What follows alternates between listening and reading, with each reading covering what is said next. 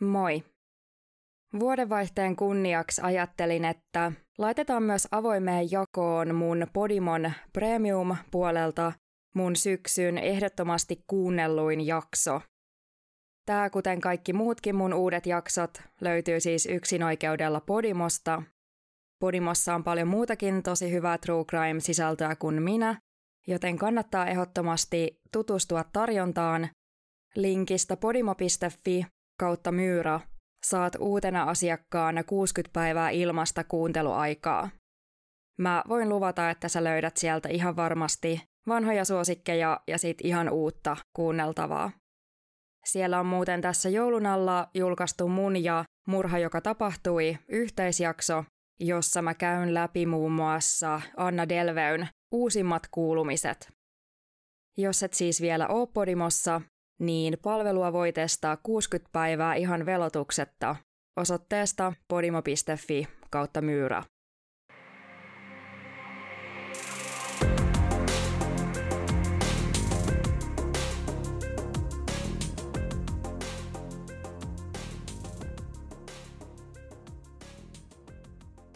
Moi ja hyvää perjantaita. Mulla on tänään taas käsittelyssä Catfish-tapaus, jossa on tosi paljon samaa kuin tuossa mun kesän jaksossa, kun Nadia Kachuchi. Tässä on tällainen tosi saalistajatyyppinen ihminen, joka on ollut paljon enemmän kuin pelkkä catfish. Hän on ollut sellainen tyyppi, joka on ihan oikeasti aiheuttanut ainakin epäsuorasti kahden ihmisen kuoleman. Sisältövaroituksena tässä jaksossa käsitellään itsemurhaa ja vainoamista. Mennään kuitenkin suoraan jakson pariin. Tämän jakson pahis, eli tämä Catfish, on Lindsay Cotton. Toukokuussa 2013 52-vuotias Margaret McDonough kirjautui 23-vuotiaan tyttärensä Nikolan kanssa Premier Inn-nimiseen hotelliin Greenokin kaupungissa Skotlannissa. Lastensuojelussa työskennellyt Margaret ja sosiaalityön maisteri Nikola eivät olleet kaukana kotoa. He olivat kotoisin Paisley-nimisestä kaupungista, joka on alle 30 kilometrin päässä Greenockista. Äidillä ja tyttärellä ei tosin tuntunut olleen oikein mitään ilmeistä syytä lähteä yöpymään hotelliin näin lähelle kotia. Tämä Premier Inn on enemmänkin tällainen budjettihotelli, eikä mikään erityisen hieno elämyskohde. Myöskään kaupunkina tämä Greenock ei sinänsä ole mitenkään erityinen, vaikka tosi kaunis skotlantilainen kaupunki onkin. Kuitenkin Margaret ja Nikola sinne lähtivät torstaina toukokuun 10. päivä Tätä ennen Margaret oli vienyt tavalliseen tapaan tällaisen sijoituslapsensa hoitoon kello yhdeksältä aamulla. Hänellä oli huolettavana pieni lapsi, ilmeisesti kaksikin, jotka olivat lastensuojelun piirissä. Margaret ja Nikola saapuivat hotellille kello 15.50 torstai-iltapäivänä. He tsekkasivat itsensä sisään mutta poistuivat hotellilta oikeastaan saman tien. Kuten todettua, hotelliin kirjautuminen torstai-iltapäivänä oli muutenkin ollut outoa, mutta vielä oudommaksi tämä kuvio muuttui päivän aikana. Ensinnäkin tämä sijaislapsi, josta mä tuossa jo aiemmin puhuin, oli ollut Margaretin vastattavana vasta ihan reilun viikon. Hän oli kuitenkin vienyt tämän lapsen aamulla päivähoitoon, mutta hän ei koskaan hakenut häntä sieltä pois, eikä ollut myöskään sopinut kenenkään muun kanssa, että joku toinen hakisi tämän lapsen hänen puolestaan. Margaret oli tunnettu todella luotettavana. Sijaishuoltajille myös tehdään tosi tarkat testit, joten Margaretista oikeastaan huolestuttiin aika lailla heti. Hänestä yritettiin tehdä katoamisilmoitus jo heti tollon torstaina. Kukaan ei tollon vielä tiennyt, että hän on hänen tyttärensä kanssa Greenockissa, sillä tästä reissusta ei oltu ilmoitettu kenellekään. Margaretilla oli ainakin kolme muutakin lasta, kaikki poikia. 33-vuotias Kevin, 32-vuotias Michael ja 21-vuotias Matthew. Läheisin hän oli kuitenkin tyttärensä Nikolan kanssa, kenties siksi, että hän oli tyttö. Margaretia yritettiin tavoittaa koko torstai-illan ajan, mutta kukaan ei saanut selville, että missä tämä nainen oli. Ainoastaan Premier Inn hotelli tiesi, että Margaret oli kirjautunut hotelliin noin kello neljän aikaan iltapäivällä yhdessä tyttärensä kanssa, minkä jälkeen kaksikko oli poistunut hotellista. He viettivät torstain loppupäivän jossakin, kenellekään mitään ilmoittamatta, ja palasivat lopulta hotellille vuorokauden vaihduttua jo perjantaiksi. Kello oli tässä vaiheessa noin puoli yksi viiva yksi yöllä. Perjantai-aamuna noin kello seitsemältä täällä Premier Inn hotellilla herättiin tosi järkyttävään löytöön. 23-vuotias Nikola löydettiin tajuttomana hotellin käytävältä. Hänen toisessa ranteessaan oli todella syvä haava, josta oli vuotanut paljon verta.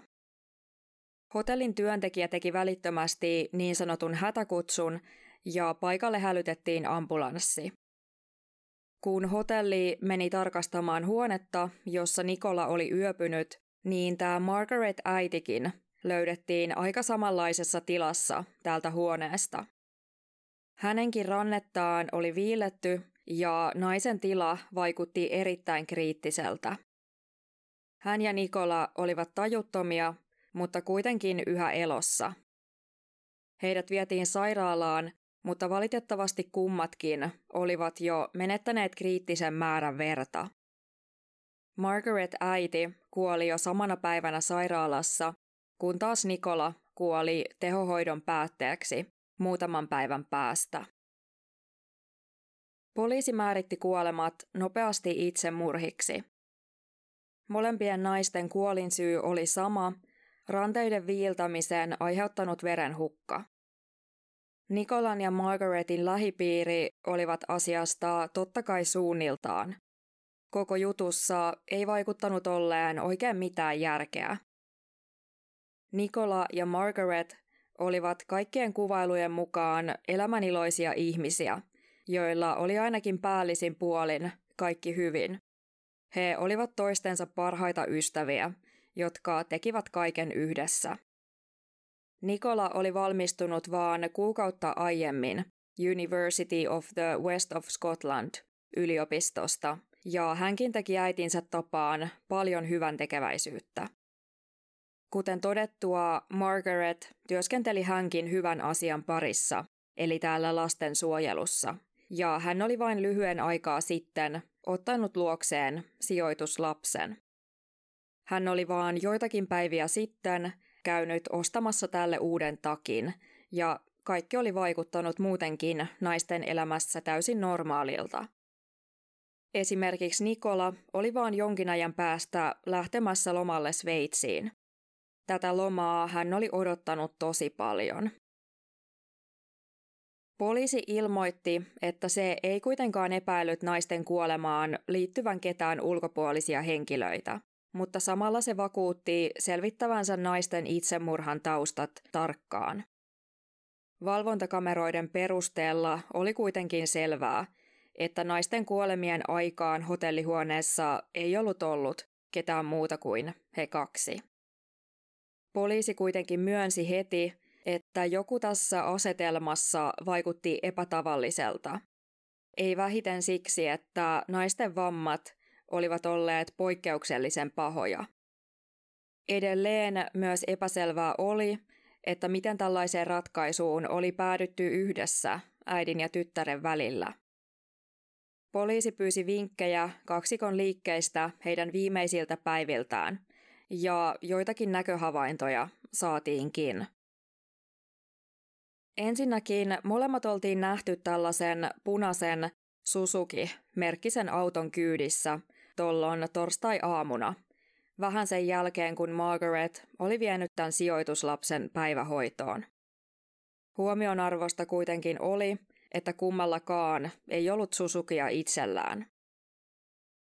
Hieman tämän autohavainnon jälkeen, noin kello 11 aamupäivällä, Nikola ja Margaret nähtiin puolestaan Karokan Roadilla, Balokin kaupungissa.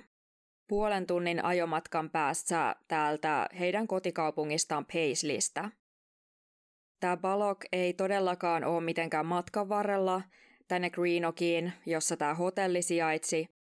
Niiden välillä on kokonainen joki, Clyde-joki, ja kaupungit on ihan vastakkaisilla puolilla tätä jokea.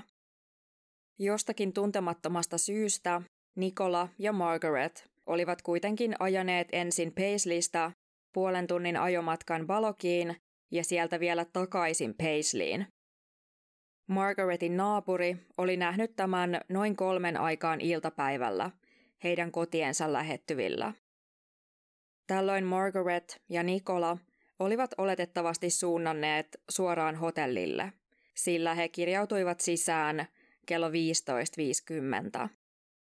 Oli kuitenkin täysin hämärän peitossa, että miksi he kävivät välillä täällä Balokissa, saati että miksi he menivät hotellille ylipäätään, ilmoittamatta siitä kenellekään. Nikola ja Margaret poistuivat hotellilta tosiaan noin kello 16, ja he palasivat takaisin noin puoli yhden ja yhden välillä. Oli todella hämärän peitossa, että mitä he tässä välissä tekivät. Heistä saatiin kuitenkin yksi havainto noin kello kymmeneltä illalla. Tämä havainto tehtiin Linwoodista, joka on oikeastaan ihan heidän kotikaupunkinsa Paisleyn vieressä, ihan siis kymmenen minuutin ajomatkan päässä. Tämäkin oli jotenkin outoa, miksi he olivat ensin ajaneet puoli tuntia hotellille ja sitten palanneet käytännössä sinne takaisin, mistä he olivat just lähteneet. Jäi myös tosi epäselväksi, että oliko naisilla edes mitään linkkiä tänne Linwoodiin, saati Palokiin, jossa he olivat käyneet aiemmin päivällä. Oikeastaan koko tämän päivän kulku vaikutti tosi sekavalta. He olivat viettäneet ajallisesti tosi suuren osan päivästä, vaan oikeastaan ajellen eri paikkoihin jostakin täysin tuntemattomasta syystä. Tilannetta mutkistamaan tuli myös tieto siitä, että Margaret oli tehnyt testamenttiinsa muutoksia vaan päivää ennen kuolemaansa. Yhdeksäntenä päivänä toukokuuta Margaret oli nimittäin mennyt MSM Solicitors asianajotoimistolle täällä kotikaupungissaan Paisleyssä ja kertonut aikomuksestaan muuttaa viimeistä tahtoaan. Tämän asianajotoimiston osakas oli ollut läsnä kun Margaret oli allekirjoittanut päivitetyn testamentin. Margaret oli määrännyt, että hänen asuntonsa oli hänen kuolemansa jälkeen jaettava tasan hänen kolmen poikansa kesken. Noin 250 000 punnan arvoinen asunto oli alun perin määrätty jaettavaksi myös tämän nyt kuolleen Nikola-tyttären kesken, mutta Nikola oli tällä muutoksella poistettu kokonaan testamentin saajista. Margaretilla ei ollut juuri muuta omaisuutta kuin tämä asunto.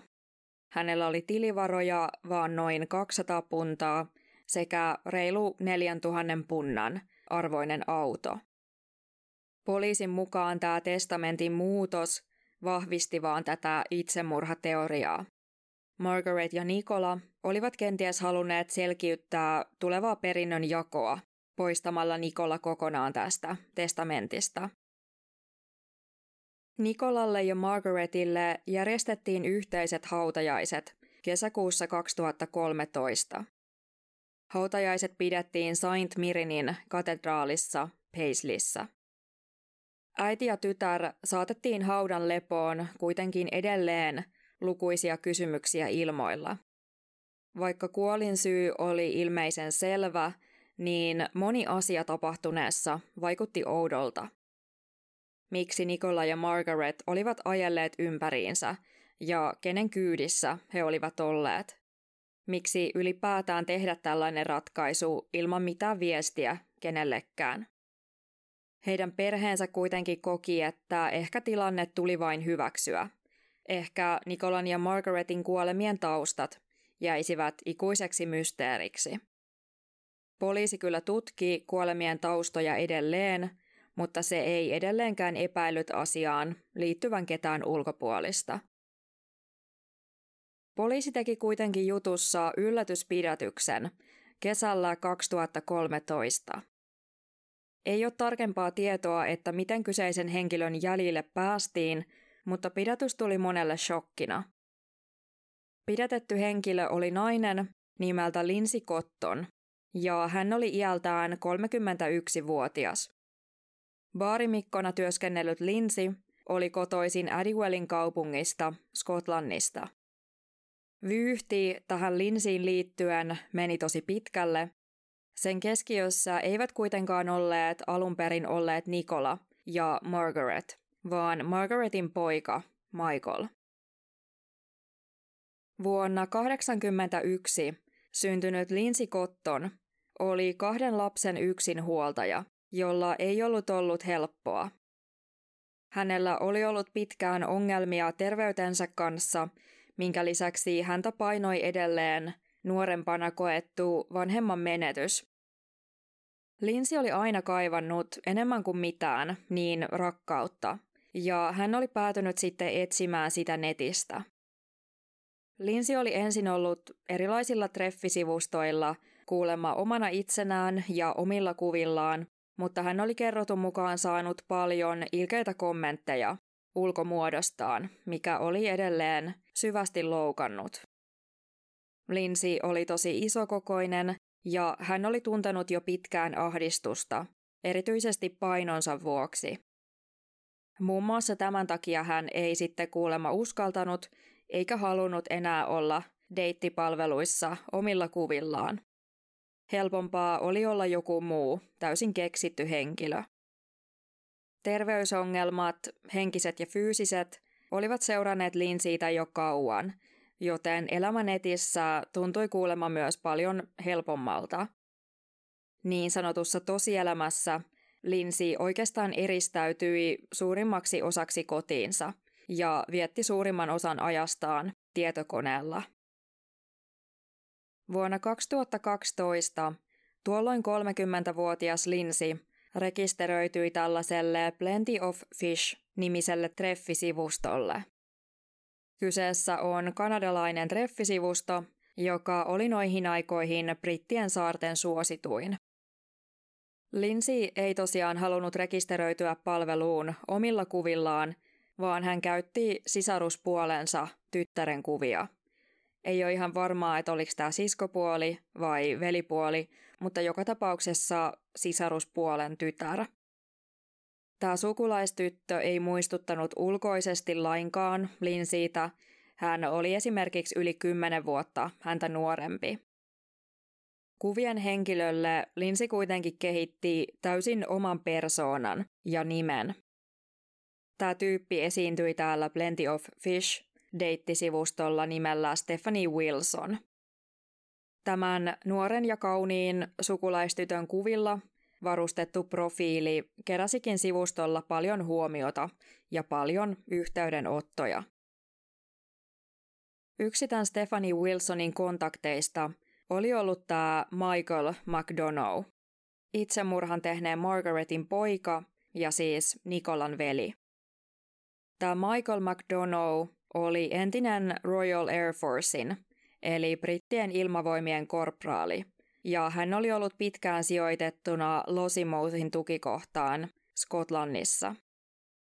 Kolmissa kymmenissä ollut Michael oli etsimässä täältä Plenty of Fishista tosi rakkautta. Michael oli liittynyt sivustolle jo vuonna 2011 vailla sen suurempaa menestystä – ja hän olikin tosi hyvillään, kun tämä kaunis Stefani lähestyi häntä viestillä. Ensimmäinen viesti Stefani Wilsonilta kilahti Michaelin deittisivuston postilaatikkoon toukokuussa 2012.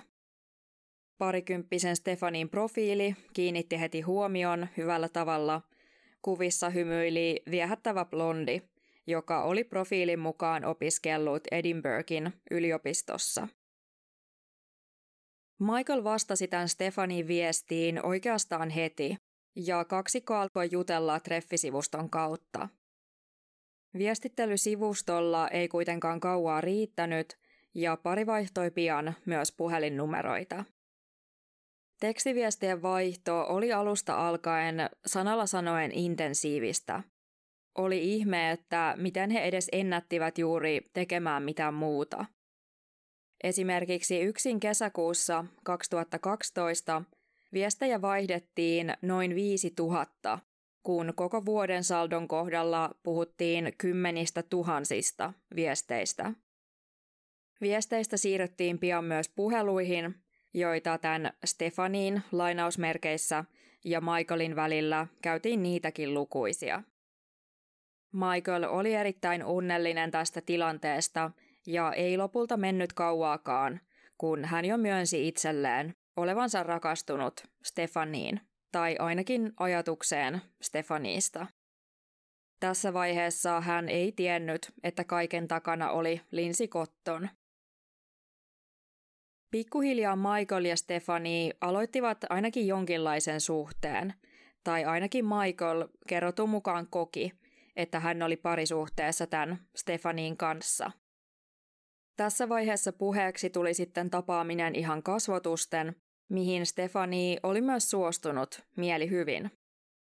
Kuitenkin yllättäen, vaan hieman ennen tapaamista tämän Stefaniin lainausmerkeissä äiti otti yhteyttä Michaeliin kertoen, että Stefani oli pahoinpidelty. Hyökkäyksen takana oli kuulemma ollut Stefanin siskon joku hullu ex-poikaystävä, joka oli nyt hakannut Stefaniin. Vammat olivat kuulemma todella vakavia, oli murtunutta leukaa ja aivot olivat turvonneet, jne, minkä seurauksena Stefani oli sairaalassa tarkkailussa. Stefani oli kuitenkin tosi sinnikäs, sillä tästä kriittisestä ja hengenvaarallisesta tilasta huolimatta hän kykeni koko ajan viestittämään Michaelille. Tällä aikaa Michael tutustui myös Stefaniin tällaiseen keksittyyn muuhun perheeseen, johon kuuluivat muun muassa vanhemmat sekä kolme sisaruspuolta. Kaikki heistä viestittivät eri puhelinnumeroista. Linsillä oli tätä varten käytössään yli kymmenen eri puhelinta ja tätäkin enemmän puhelinliittymiä. Michael sitten jutteli näille Linsiin eri persoonille ja samaan aikaan tämä keksitty Stefani makasi täällä sairaalassa, josta hän lähetteli Michaelille vaikkapa kuvia. Niissä näkyi muun muassa sairaalasänky tai jotain vastaavaa. Michaelille viestitti myös suoraan Stefanin lääkäri, Dr. Collins. Oli vähän outoa, että miten tämäkin meni vielä läpi, koska miksi ihmeessä lääkäri laittaisi Michaelille omasta numerostaan jotain update-viestejä ihan muuten vaan. Tämän päälle Michaelille lähetti viestejä myös joku tällainen Ashley-niminen lainaus vastaava hoitaja. Pointtina siis, että Linsillä oli todellinen joukko näitä erilaisia hahmoja. Hahmojen suuri määrä kuitenkin toimi Michaelille enemmän vaan varmistuksena siitä, että tämä Stefanin traaginen tarina oli varmasti totta. Michael oli myös edelleen kysynyt, että saisiko hän vierailla Stefanin luona sairaalassa, mutta Stefanin nämä perheenjäsenet kertoivat, että tämä ei ollut toistaiseksi mahdollista. Michaelille välitettiin viesti, että kaikki vierailut oli kielletty tällaiseen salassapitosopimukseen liittyen. Stefani oli nimittäin valittu osallistujaksi tällaiseen huippusalaiseen kantasolututkimukseen. Michaelille kerrottiin, että Biotech Scotland, niminen yhtiö, oli valinnut Stefaniin kantasolututkimukseen, jonka tulokset vaikuttivat todella lupaavilta Stefaniin kannalta. Hän voisi kotiutua niiden avulla nopeammin sairaalasta ja kuntoutua kokonaan. Michaelille ja hänen ja Stefanin näkemiselle tämä oli kuitenkin huonoja uutisia.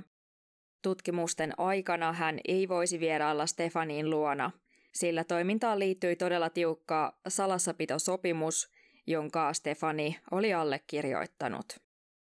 Kuulemma tämä salassapitosopimus kielsi muun muassa ulkopuoliset vierailijat sairaalassa, jotta he eivät saisi tietoja tästä huippusalaisesta kantasolututkimuksesta.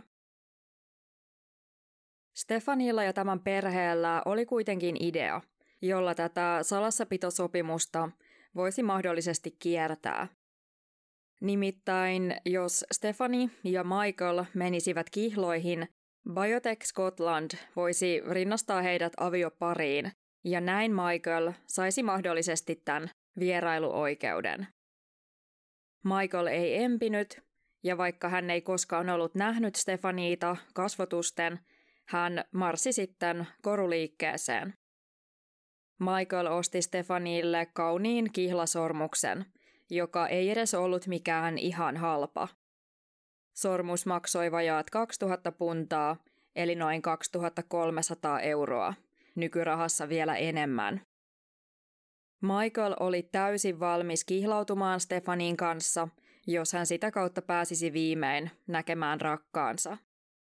Michael postitti kihlasormuksen Stefanille ja ajatteli, että tämä olisi heidän yhteisen loppuelämänsä alkua. Kun Stefani lähetti Michaelille lopulta kuvan tästä sormuksesta omassa sormessaan, Michaelin mukaan he olivat nyt virallisesti kihloissa. Tässä vaiheessa moni varmaan miettii, että miten Michael uskoi tämän. Eikö mikään tässä tarinassa oikeasti soittanut riittävästi hälytyskelloja? On kuitenkin muistettava, että catfishing ilmiönä on tosi laaja ja ihmiset voivat tällaisiin huijareihin haksahtaa tosi monista eri syistä. Kymmenen vuotta sitten ei edes eletty catfishingin kulta-aikaa, vaan kulta-aika on ollut nyt 2020-luvulla. Tämä ilmiö on ollut niin laaja, että esimerkiksi Yhdysvaltain kauppakomissio antoi tänä vuonna 2022 virallisen varoitustiedotteen aiheesta. Tämä varoitus johtui siitä, että vuonna 2021 oli raportoitu ihan historiallisen korkea määrä romanssihuijareiden aiheuttamia vahinkoja. Summa oli 547 miljoonaa, joka tosiaan on ainoastaan se summa, joka oli tullut viranomaisten tietoon. Edellisten viiden vuoden aikana summa kohosi yli miljardiin yksin Yhdysvalloissa. Pointtina siis, että kyse on ihan valtavasta ilmiöstä ja valtavasta määrästä uhreja. Tilanne kuitenkin oli nyt se, että Michael McDonough oli kihloissa sellaisen naisen kanssa, jota ei todellisuudessa ollut olemassa. Linsi Cottonilla oli kuitenkin onnenpäivät. Sama kuva, joka sormuksesta oli lähetetty Michaelille, oli lisätty myös Linsin omaan henkilökohtaiseen Facebookiin. Linsi teki siis päivityksen tästä uudesta kihlasormuksestaan, antaen selvästi ymmärtää, että hän oli se, joka oli mennyt kihloihin. Linsi kertoi myös ystävilleen, kuinka hän oli juuri kihlautunut Michael McDonough-nimisen Royal Air Forcein korpraalin kanssa. Linsille ei myöskään tehnyt lainkaan pahaa esitellä uutta sormustaan kaikille kiinnostuneille. Kihlauksesta tuli tietoiseksi myös tämä Linsin sukulaistyttö Stefani, joka ei tässä vaiheessa tiennyt, että hänen kuvansa liittyivät aika olennaisesti tähän koko kihlaukseen. Jos Michael nimittäin olisi nähnyt Stefaniin, niin hän olisi luullut häntä varmaan kihlatukseen, eli Stefani Wilsoniksi. Nyt kun Lindsay oli kuitenkin se, joka kantoi uutta ja kaunista kihlasormusta, hän halusi lisää toimintaa. Linsi teki nimittäin päätöksen esitellä itsensä niin sanotusti omana itsenään Michaelille. Linsi esittäytyi tämän Stefaniin parhaana ystävänä, ja totta kai Stefani kykeni viesteillään tämän vahvistamaan. Stefani kirjoitti viestissään, että Linsi oli hänen paras ystävänsä ja jonkinlainen äitihahmo.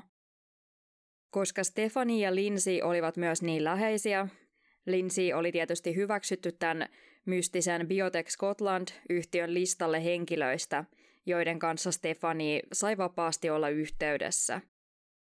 Näin ollen mikä sen helpompaa kuin se, että Michael pääsi nyt kommunikoimaan Stefanin kanssa myös tämän Linsin kautta. Yllättäen Stefani myös rohkaisi Michaelia ystävystymään Linsin kanssa ja parasta olisi, jos heistä tulisi myös keskenään läheisiä.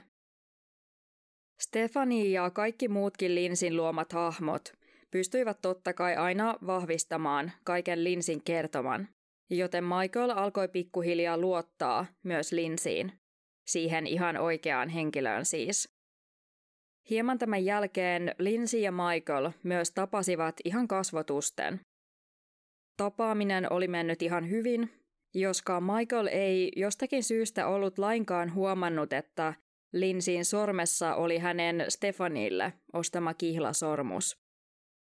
Linsi piti edelleen sormusta aina sormessaan ja hän kertoi edelleen kaikille olevansa kihloissa Michaelin kanssa. Nyt kun Lindsay oli sitten ikään kuin omana itsenään osannut löytää tiensä Michaelin elämään, mukaan tulivat myös kaikki erilaiset lahjat. Lindsay sai lopulta Michaelin ostamaan itselleen noin 5000 punnan arvosta erilaisia lahjoja, kuten useamman matkapuhelimen ja koruja. Lindsay esitteli Michaelin myös omille lapsilleen, 11-vuotiaalle Jackille ja 16-vuotiaalle Laurenille, ja jollakin tekosyyllä hän sai Michaelin jopa viemään nämä omat lapsensa pienelle lomalle. Elokuussa 2012 Michael nimittäin vei Linsin lapset kahden viikon lomalle Newcastleen. Linsi maksoi itse matkat, mutta Michael maksoi kaiken muun, kuten ruuat ja kaiken ohjelman. Mikä oli oikeastaan aivan järjetöntä, oli se, että vähän tämän reissun jälkeen Michael muutti Linsin luokse Adwellin kaupunkiin. Koska Linsi oli tämän keksityn Stefaniin jonkinlainen hätäkontakti, niin oli kuulemma Stefaniin hoidon kannalta parempi, että he asuisivat yhdessä. Näin Michael saisi välittömästi kuulemma kaikki uusimmat tiedot kihlattunsa tilan kehittymisestä. Michael asui näin Linsin ja hänen kahden lapsensa kanssa ja piti esimerkiksi paljon huolta kodista. Hän teki talossa erilaista pintaremonttia ja huolehti kaikenlaisista kunnostusprojekteista. Ikään kuin kiitoksena Michael osti myös Linsin lapsille kaikkia tarpeellista. Koko kuvio oli yksinkertaisesti ihan uskomaton.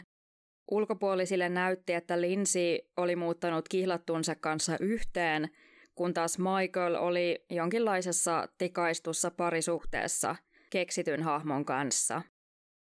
Jopa Linsin oma äiti luuli, että Linsi oli vaan muuttanut kihlattunsa kanssa yhteen.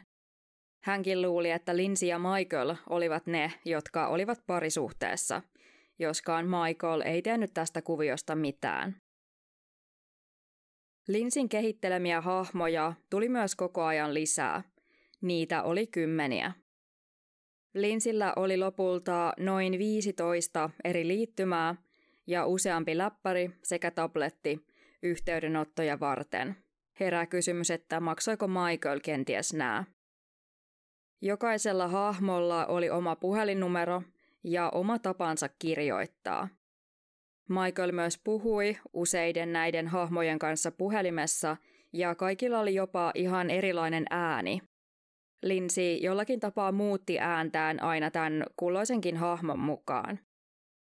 Kerrotun mukaan Michael ei tajunnut sitten mitään, ehkä koko kuvio oli niin pitkälle mietitty ja monimutkainen, että hän ei voinut kuvitellakaan, että kaiken takana voisi olla yksi ja sama ihminen.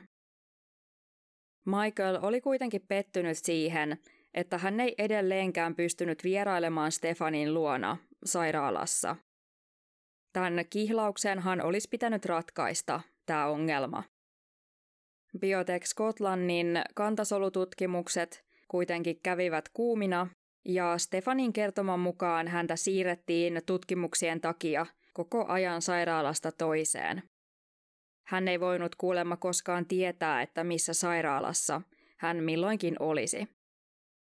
Tämä meni edelleen Michaelille läpi, kuten myös tarinan seuraava käänne, jonka epäuskottavuus tosin tuntuu jo vähän naurettavalta.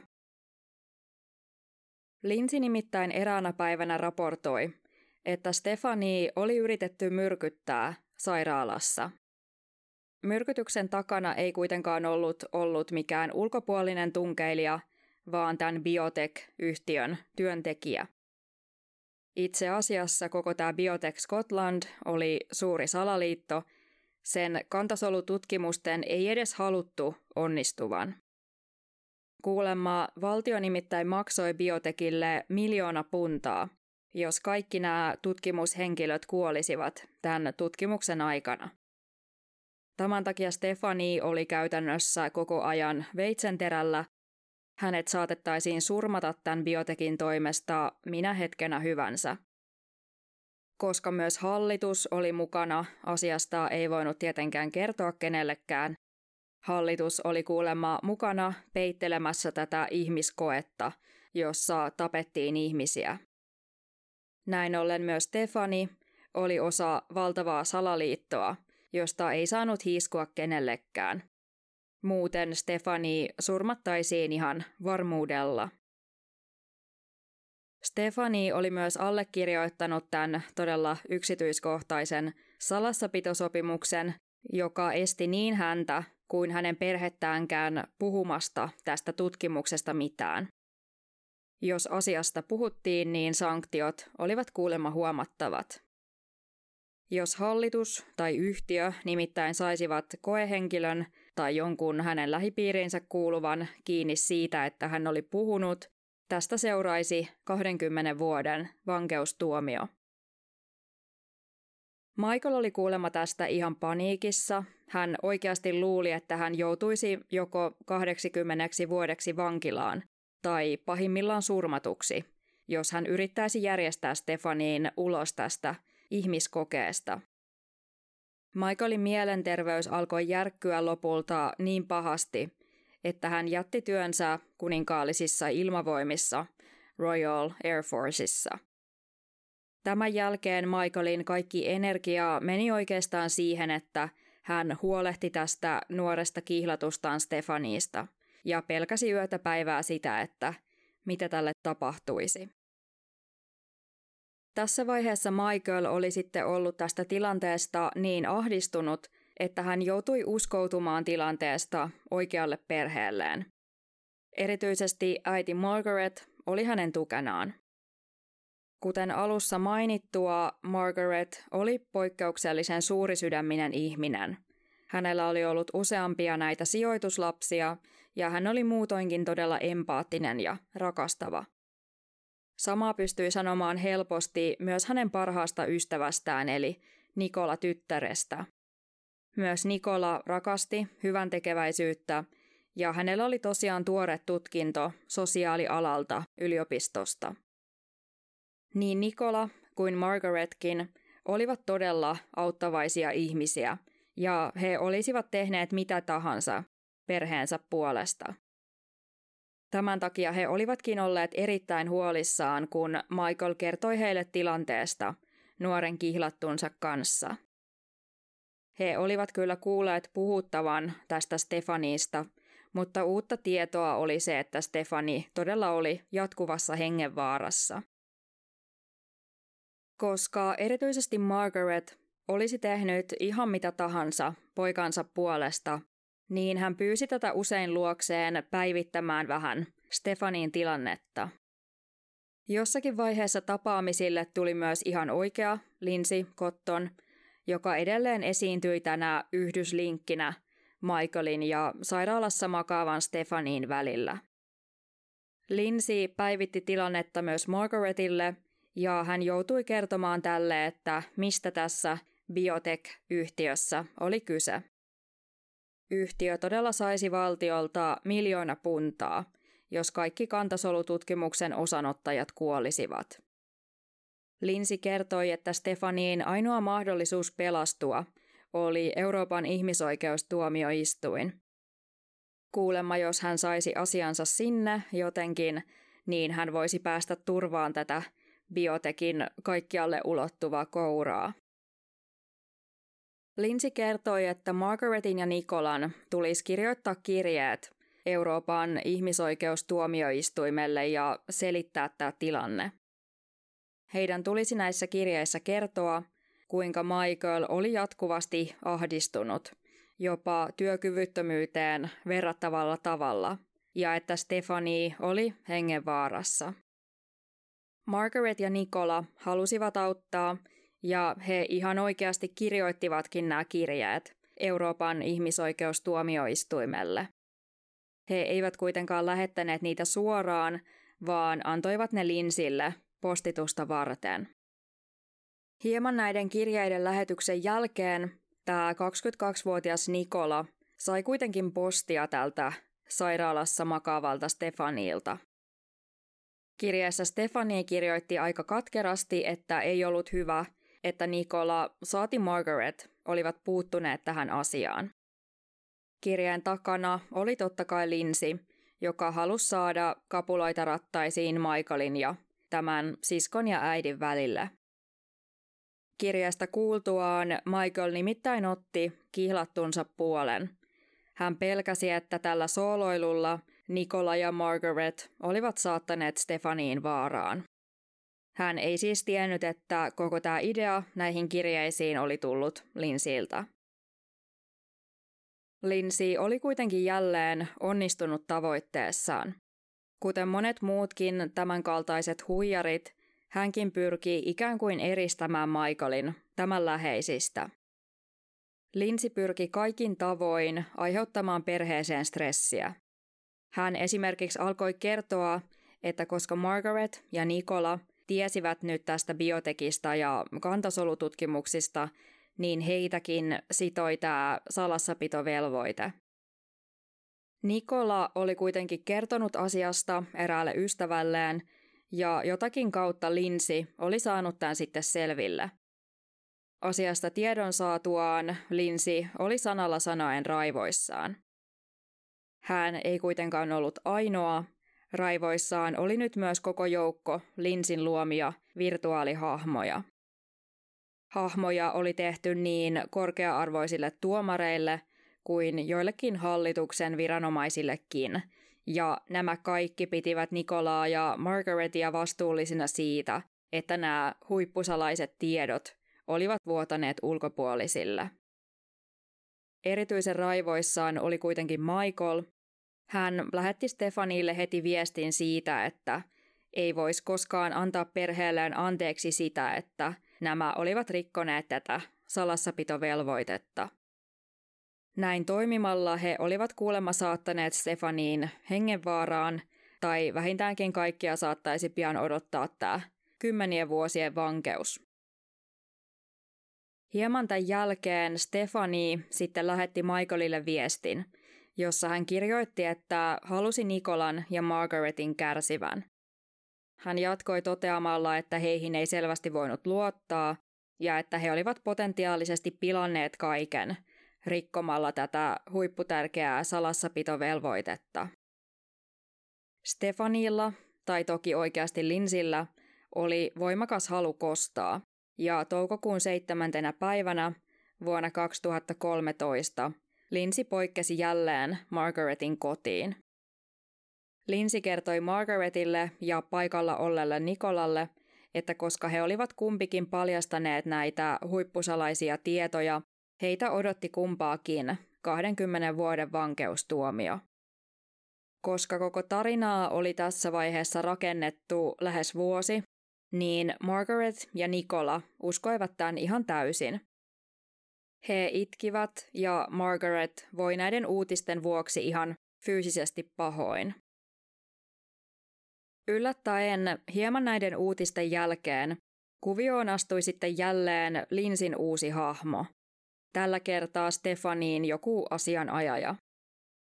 Hän kertoi Nikolalle ja Margaretille, että voisi saada tämän koko jutun katoamaan, jos hänelle vain maksettaisiin 5000 punnan suuruinen maksu. Margaretilla tai Nikolalla ei kuitenkaan ollut tätä summaa, joten he kertoivat, että eivät voisi maksaa. Tällä asianajajalla oli kuitenkin jälleen uusi ehdotus, he voisivat paeta maasta.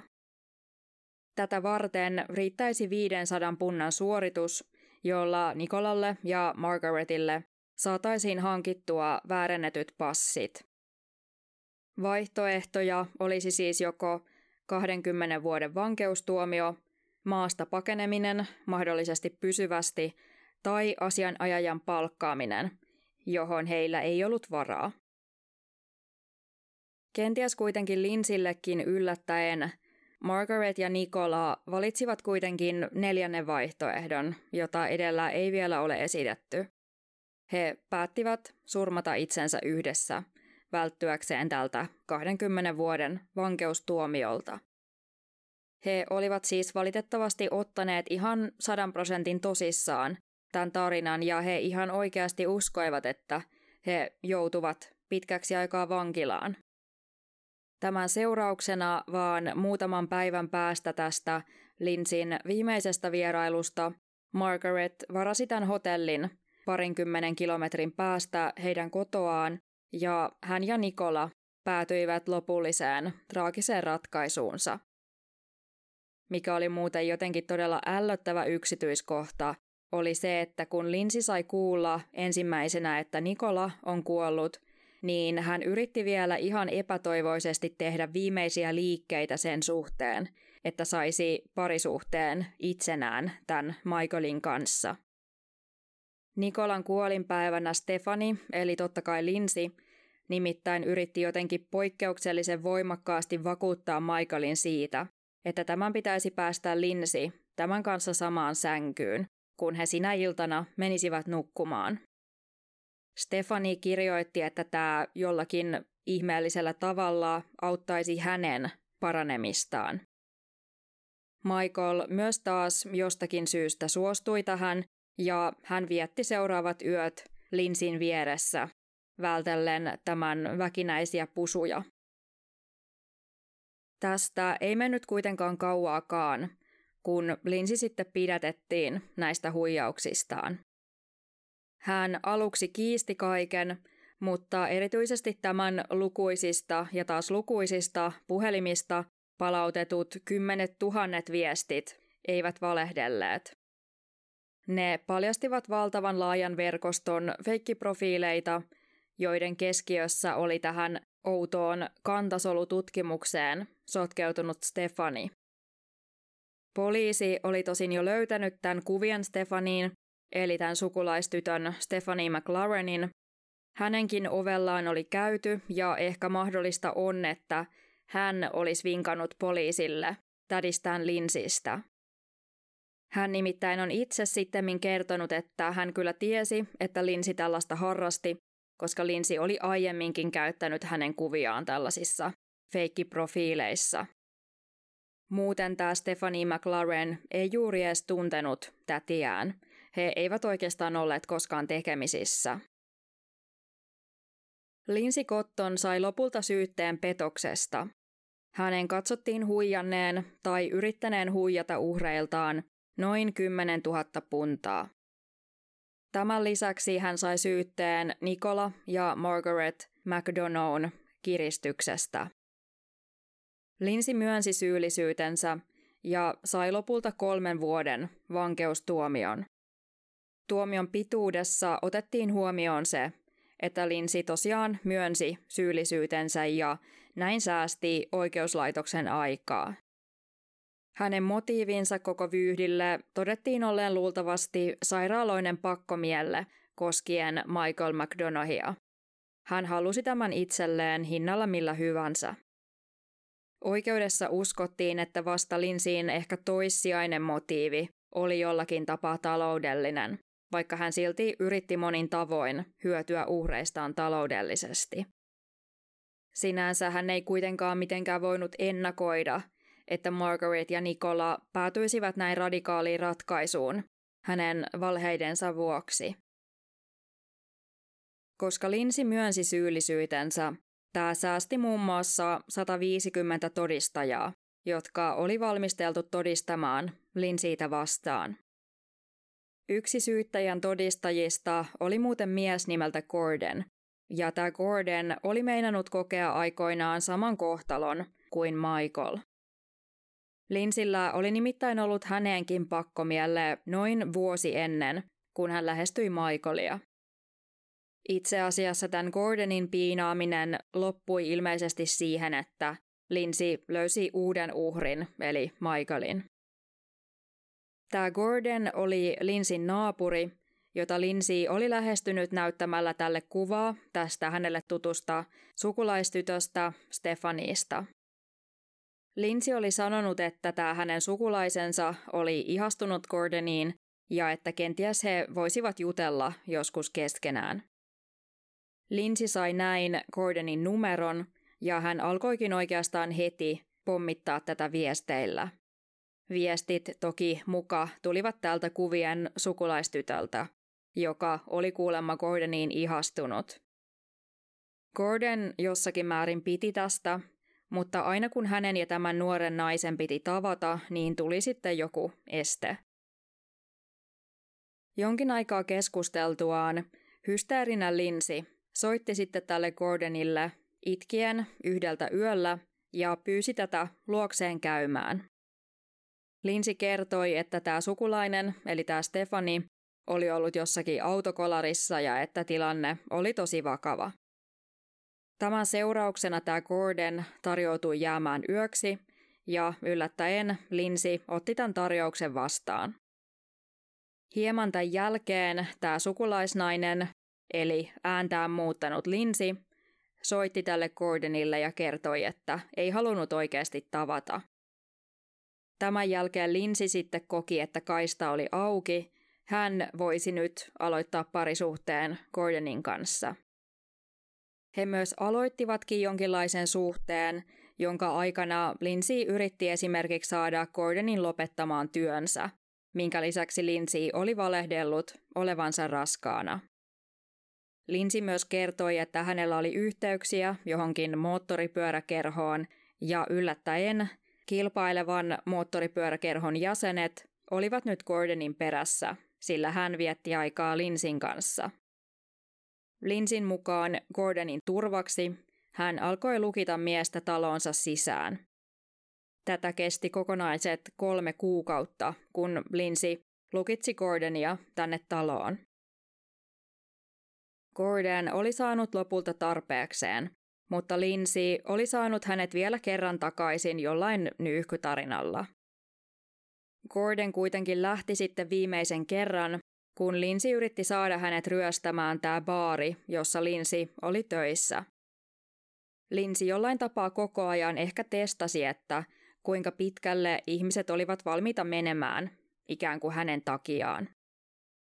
Gordonin paettua Lindsay yritti vielä hakea sympatiaa jollakin tarinoilla lapsensa sairastamasta leukemiasta, mutta Gordon oli jo päätöksensä tehnyt. Eron jälkeen hän tosin sai jatkuvasti tappouhkauksia näiltä lainaus moottoripyöräkerholaisilta, jotka olivat hänen perässään. Koko suhteen seurauksena Gordon masentui vakavasti ja hänestä tuli itsetuhoinen. Tämä Gordon on muuten sitten kommentoinut, että hän ymmärtää, miten Linsin tarinat menivät näin hyvin läpi esimerkiksi Nikolalle, Margaretille ja myös Michaelille. Hän sanoi, että Linsi on todella hyvä valehtelija. Koskaan ei muuten selvinnyt, että minkä takia Nikola ja Margaret olivat pyörineet näin monessa eri paikkaa viimeisinä päivinään Kenties nämä menot liittyi jollain tavalla Linsiin, joka ei tosin pääse koskaan tietojaan kertomaan, sillä hän kuoli oltuaan vankilassa vain noin puoli vuotta. Maaliskuussa 2016 33-vuotias Linsi Kotton nimittäin löytyi kuolleena sellistään. Kuten mä oon vähän sivunnut, niin hänellä oli ollut elämässään tosi paljon kaikkia terveysongelmia kuten kilpirauhasen vajaa toimintaa, astmaa, niveltulehdusta sekä kakkostyypin diabetes, jota hän ei oikein hoitanut, minkä lisäksi naisella oli tosiaan aika reilusti ylipainoa. Kaikki nämä yhdistettynä keuhkoveritulppaan johtivat lopulta naisen kuolemaan. Hänen todettiin kuolleen luonnollisiin syihin. Joidenkin mielestä tämä oli hyvä, joidenkin mielestä huono asia. Jotkut ajatteli, että ehkä nyt Linsi ei pääse enää ketään kiusaamaan. Mutta toisaalta huono asia oli se, että Linsi ei juurikaan saanut seuraamuksia näistä teoistaan. Selvää kuitenkin on, että Linsi sai ihan valtavan määrän vahinkoa aikaan näillä valheillaan.